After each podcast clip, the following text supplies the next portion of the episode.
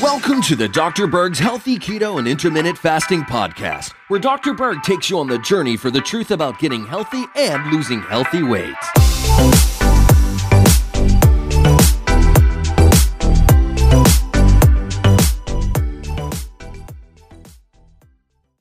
So today we're going to talk about five things you must know about ketosis. And I'm talking about healthy ketosis. Okay. The first thing you need to know is the principle of get healthy to lose weight, not lose weight to get healthy. So there's a version of ketosis which is used on children way back 100 years ago and uh, to actually handle epilepsy. Okay. Uh, I don't really consider that a healthy uh, version of ketosis for the average person to do because they're they're not emphasizing the quality of those macros. Okay, so we want to use higher quality ingredients and we want to focus on getting healthy first. Now, what does this actually mean? The great majority of the population has too much insulin. Excessive amounts of insulin is behind most chronic health problems, heart problems, strokes, definitely diabetes, inflammatory conditions, uh, cognitive deficiencies, I think mood disorders as well. 65% of the population is either pre-diabetic or diabetic. So right there, they have too much insulin. Okay, so getting healthy is normalizing insulin. We don't need zero insulin, we just need normal insulin. Okay, so that's really, really important. All right, number two, we want to add intermittent fasting to ketosis. Why? Because it's another tool to lower insulin. Why? Because every time you eat, you trigger insulin. So of course we want to do everything we can to help normalize insulin. And you're going to see so many powerful health benefits. Also, when you're doing intermittent fasting, you can actually potentially increase growth hormone four times higher than exercise. And I'm talking like hardcore exercise. That's huge. This is the anti-aging hormone. You want to let your body tell you when to eat and how to do intermittent fasting. So you go as long as you can, and then when you're hungry, you eat. So what, what's going to happen is in the beginning, you're going to eat a little bit more frequently, and then all of a sudden, it could even be a week or two, you're not hungry anymore. Ride the wave. Go as long as you can without eating. It could be a day, two days, it could even be three days. But as long as you're doing your electrolytes and uh, sea salt, B vitamins, you're going to actually do very well because prolonged fasting has even bigger benefits than regular intermittent fasting. All right, number three, don't get caught up in the significance of calories, okay, or macros.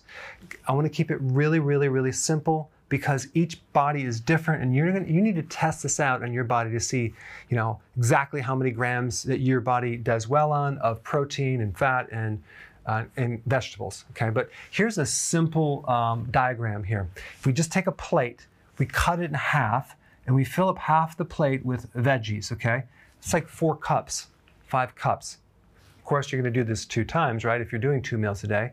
If you're not, you know, then just do as much as you can. But we need a lot of vegetables. But believe it or not, the calories for these vegetables are very small given the total amount per day. So it's really only about 5 to 10% of your total calories because it's mostly fiber and water. So that's the veggies, okay? If you bloat, then consume less. We don't want you bloating. But here's the thing protein usually comes with fat. So a lot of times this is a combination, but you really want about three to six ounces of protein. Now think about when I talk about three to six ounces, I'm talking about the actual piece of meat or fish, okay? The actual whole thing, not the protein in that meat or fish. I'm talking about the actual uh, whole uh, food itself. Okay, and that comes out like 20% of the calories. But again, I don't want you to get caught up in this. Just visualize the plate, okay? And, and this could be like nuts, olives, avocados, that type of fat. And then as far as other carbohydrates, we're dealing with like 5%. That could be hummus, a little bit of berry, things like that. Number four, higher fat in the start of the program and then less fat as you adapt to fat burning. Okay, when you start this keto plan, uh, you want to increase the fat to be able to go from one meal to the next, okay? Then, once you've adapted, and the way that you know you've adapted is the hunger goes away. So you're no longer hungry. So guess what? It's working. You no longer have cravings. It's going to be easier. Now, if you have very little hunger and no cravings, you're going to be able to do it a lot longer. Okay, then if you're on the higher carb diet, which you're going to be hungry all the time and snacking all the time. But once you've adapted to fat burning, okay, it could be one week, two weeks, then you can actually start cutting down the fat a little bit, maybe uh, down to 75 grams or less, because that way we can force your body to eat its own fat. And this is mainly for people that are trying to lose weight. You can speed it up by just kind of scaling it back a little bit. All right, number five. This this is really not a diet that you're going to go on and go off. This is really just a new way of eating. It's a lifestyle change. We're just fulfilling all of our nutrients and we're not eating all the carbohydrates. Sometimes people think that it's not normal not to eat that many carbohydrates, but we're just aligning what our body needs based on blood sugars. Right now, you have about a gallon and a third of blood in your body, and normal sugars, which are around like 75 to 85 uh, milligrams per deciliter in your blood, if you were to get tested now, and if it was normal, it'd be like between 75 and 85, okay? Definitely under 100. That would basically come out to about one teaspoon of sugar for your entire blood.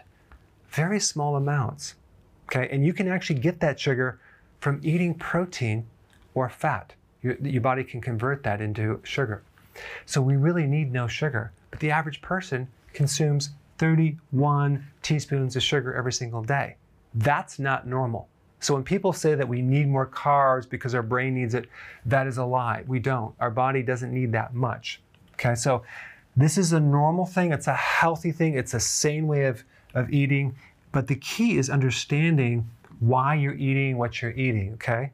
Because the bigger goal, especially in the, in the beginning, is usually you're going on this program to solve a problem, either weight, uh, you have inflammation, you have some body issue, and that's because the insulin needs to be normalized, okay? And keto, healthy keto, and intermittent fasting are two tools that can help you. So I would not look at it as a diet. I recently had someone uh, tell me that, oh, uh, your program didn't work. Um, and I, I found out they only did it for two weeks. It did work when they were doing it, and they stopped doing it, and then the weight came back. Yeah. I'm like, okay, so you're not very aware of why you're doing this, right? So basically, I said, you want to keep doing what worked. It's not a diet that you're going to stop and go back to your junk food. I mean, that's like completely does not make sense. So you want to do it long term um, and you want to um, adjust the macros based on your own physiology. All right, thanks for watching. Hey, if you're liking this content, please subscribe now and I will actually keep you updated on future videos. Hey guys, I just want to let you know I have my new keto course just came out. It's a mini course.